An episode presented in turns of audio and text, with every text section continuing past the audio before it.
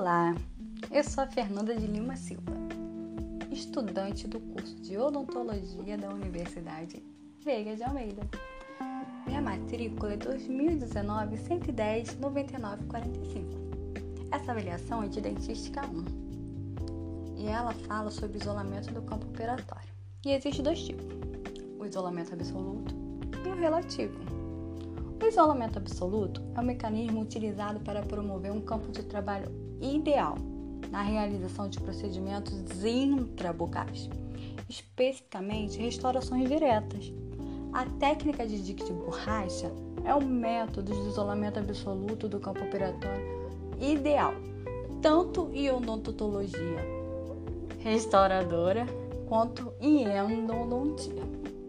Ele oferece proteção contra a aspiração de instrumentais, auxilia na retração de partes mole, facilita o controle da língua e reduz o risco de contaminação da área de trabalho. O isolamento absoluto facilita e aumenta a eficácia de vários procedimentos clínicos, já que proporciona um campo operatório seco e livre de contaminação por fluidos e microorganismos. Melhora o campo visual, afasta os tecidos mole, protege o paciente, o operador e auxiliar, tornando o tratamento mais seguro e eficaz.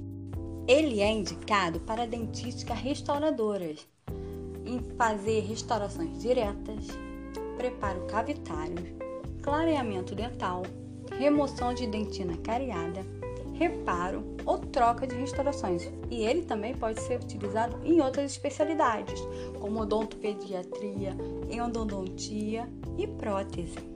Materiais utilizados para se realizar o isolamento absoluto são lençol de borracha ou dique de borracha, fio dental, arco de ong, arco de hóstia, caneta, alicate perfurador de Answorth, não sei se é assim que fala, pinça porta-grampo, os grampos, lubrificante, tesoura, godiva, lamparina, kit clínico, que é composto do espelho, da pinça, da sonda exploradora, do escavador de dentina e na uva nós utilizamos também a sonda milimetrada.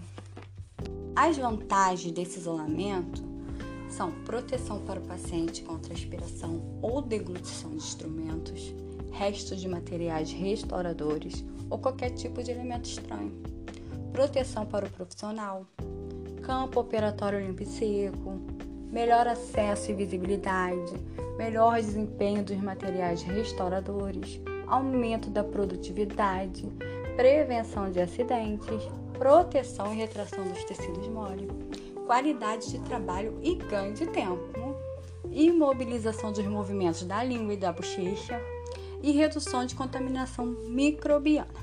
As desvantagens são o tempo gasto pelo profissional quando ele é inexperiente, o desconforto do paciente e a dificuldade de aplicação em alguns casos. Agora vamos falar sobre o isolamento relativo.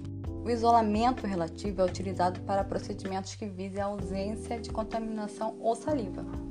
É um tipo de isolamento parcial de determinada região da boca. Ele é indicado quando tem a impossibilidade de realização do isolamento absoluto. Em dentes anteriores, para confecções de facetas, um exemplo, lesões cervicais, procedimentos clínicos rápidos, como um exame clínico, aplicação tópica de flúor, realização de clareamento em consultório, confecções de restaurações provisórias. Os materiais utilizados são rolo de algodão, gaze, sugador, expander, fio retrator gengival, protetor labial ou a vaselina e o kit clínico novamente. As vantagens desse procedimento é que ele é rápido, tem um baixo custo, fácil confecção, eficiente quando bem utilizado. E as suas desvantagens são que necessita da colaboração, colaboração do paciente, intolerância ao algodão, procedimentos que exijam ausência total de umidade. E é isso.